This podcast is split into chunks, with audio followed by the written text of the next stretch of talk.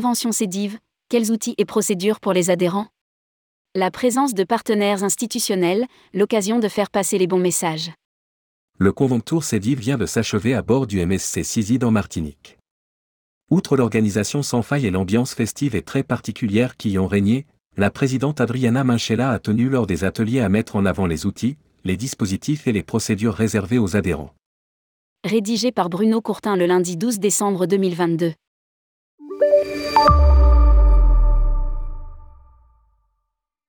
Que ce soit en matière de motivation du personnel, de rappel des obligations juridiques, de traitement des litiges ou encore d'alerte sur la maîtrise de la gestion, de la RCP et de la garantie financière, l'intérêt d'un réseau est d'y trouver les réponses, les outils et les mises en garde qui évitent aux adhérents de trébucher. Au nom des entreprises du voyage, dont le réseau CEDIV fait partie intégrante, Valérie Bonnet a tenu à rappeler tout le travail engagé pour embarquer les entreprises, même les plus modestes en taille, dans l'aventure de la responsabilité sociétale des entreprises. Dans le contexte actuel de renforcement de l'attractivité des entreprises du tourisme vis-à-vis notamment des jeunes générations, la démarche est impérative.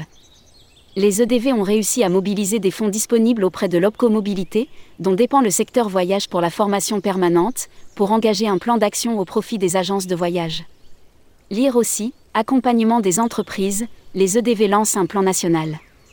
Dès l'an prochain, jusqu'à 30 entreprises par grande région pourront bénéficier de cet accompagnement RSE, pour faire avancer leur marque employeur. Ce programme expérimental qui s'étalera sur l'année 2023 dans chaque région pourra être financé par l'OPCO. Trois dispositifs pour améliorer les rémunérations sans charge sociale.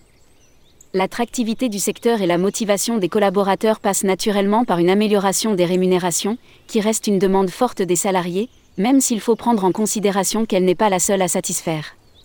À ce titre, Camille Ruiz, avocate en droit du travail, est venue apporter quelques éléments d'information aux adhérents du CEDIV qui peuvent en bénéficier comme toutes les autres entreprises du secteur.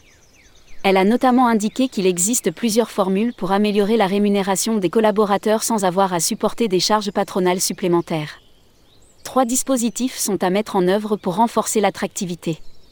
1. La prime de partage de la valeur qui peut être accordée à ses salariés dans limite de 3 000 euros, voire 6 000 euros sous certaines conditions.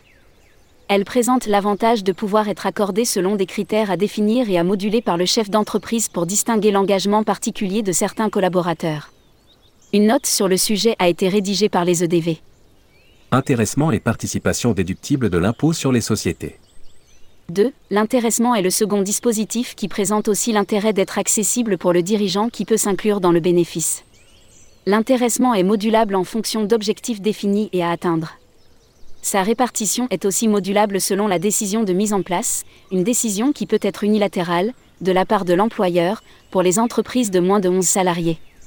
Une fiscalité avantageuse lui est associée dès lors que l'intéressement est lié à un plan d'épargne d'entreprise. 3. Troisième dispositif, plus contraignant, la participation aux bénéfices qui répond à une définition plus stricte, élaborée par l'URSSAF qui impose une formule mathématique de calcul selon les résultats déclarés par l'entreprise l'absence de résultat dégage d'un versement de la participation. C'est en cela que les deux dispositifs de l'intéressement et de la participation sont complémentaires avec la particularité conjointe d'être déductibles de l'impôt sur les bénéfices. Dans certains cas, pour les entreprises plus importantes, des accords sont nécessaires mais Valérie Bonnet rappelle que les EDV participent à la négociation de branche. Elle devrait permettre de disposer d'un package clé en main facile à mettre en œuvre pour les adhérents les négociations de branche vont aussi inclure la grille des minima salariaux et un accord cadre de télétravail. Un travail particulier est aussi engagé par les EDV concernant les éductours, qu'ils soient officiellement considérés comme un moment de formation avec une prise en charge des coûts de mise à disposition des personnels par l'OPCO Mobilité. Ne pas se laisser démotiver par l'environnement légal qui évolue en permanence la dimension légale et réglementaire est souvent difficile à appréhender par les dirigeants, eux, est d'agences qui aimeraient se consacrer davantage à leurs clients et à la vente. Emmanuel Lop, du cabinet Equinox Avocat, est quand même venu leur rappeler quelques vérités à méditer. Une réforme de la directive européenne de 2015 sur les ventes à forfait est en cours avec une menace qui plane encore, celle de limiter voire de supprimer les acomptes versés par les clients avant le départ. Cette décision viendrait à ne plus rémunérer tout le travail réalisé par l'agent de voyage en amont du départ. L'homme intelligent résout les problèmes, le sage les évite. Le législateur européen, et parfois encore plus le français, a tendance à surprotéger le consommateur. Alerte Emmanuel Lop qui rappelle néanmoins que la bataille est engagée et que l'échéance n'est pas trop proche compte tenu des procédures d'étude des propositions et de transposition dans les législations nationales. Ce qui ne dispense pas d'être à l'affût de toute atteinte à la liberté contractuelle du commerce. Au chapitre des mises en garde, l'avocate rappelle avec insistance l'importance du contrat et de la bonne rédaction de certaines clauses, tant en ce qui concerne les liens avec les fournisseurs, CGV, mais aussi avec les clients en matière d'information préalable, de devis formels, d'obligations légales.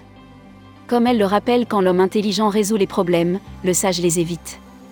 Et l'onglet juridique du portail CEDIV est là pour mettre en avant cette sagesse. Si l'agent de voyage est responsable de plein droit, autant transformer cette contrainte en force, puisque c'est ce qui le distingue d'un achat de vol sec sur Internet. L'APST, une maison remise en ordre, qui va devenir de plus en plus exigeante. Les déboires financiers de l'Association professionnelle de solidarité du tourisme, à la suite de défaillances lourdes, ont failli lui coûter la vie. Aujourd'hui, sous la conduite de Mintaz Teker à la présidence, de Laurent Abitbol à la vice-présidence et d'une équipe renforcée, la remise en ordre est bien engagée. Le rôle de l'APST s'avère de plus en plus vital au moment où les banques se désengagent de la garantie financière et les grandes compagnies d'assurance de la RCP. L'APST assume les deux dispositifs et voit arriver de plus en plus de nouveaux acteurs, d'anciens salariés qui connaissent le monde du tourisme et se mettent à leur compte, de jeunes entrepreneurs qui inventent des nouveaux concepts autour du bien-être et de la remise en forme. Pour tous cela, l'APST a mis en place un dispositif de tutorat, en association avec l'Association des vétérans du tourisme. Pour ses 3500 adhérents, Tatiana Bancaroun, responsable du service analyse financière de l'APST, prévient une hausse du degré d'exigence de l'organisme de solidarité. Histoire de ne pas être confronté à de mauvaises surprises une surveillance renforcée et des sollicitations au moindre doute. Un comité des risques porte un regard très appuyé sur les 180 adhérents qui représentent les plus gros volumes financiers. Ils sont scrutés pour déceler la moindre faiblesse qui aurait des répercussions profondes sur les finances. Les plus petits ne sont pas à l'abri de ces exigences renforcées. Tatiana Bancaroun insiste sur l'anticipation et la surveillance de la trésorerie sur l'exercice complet. Elle regrette que nombre de chefs d'entreprise n'aient pas cette vision à moyen et plus long terme, se contentant d'apprécier les ventes du moment. L'APST a mis en place des formations gratuites pour les dirigeants encore mal à l'aise avec ces notions.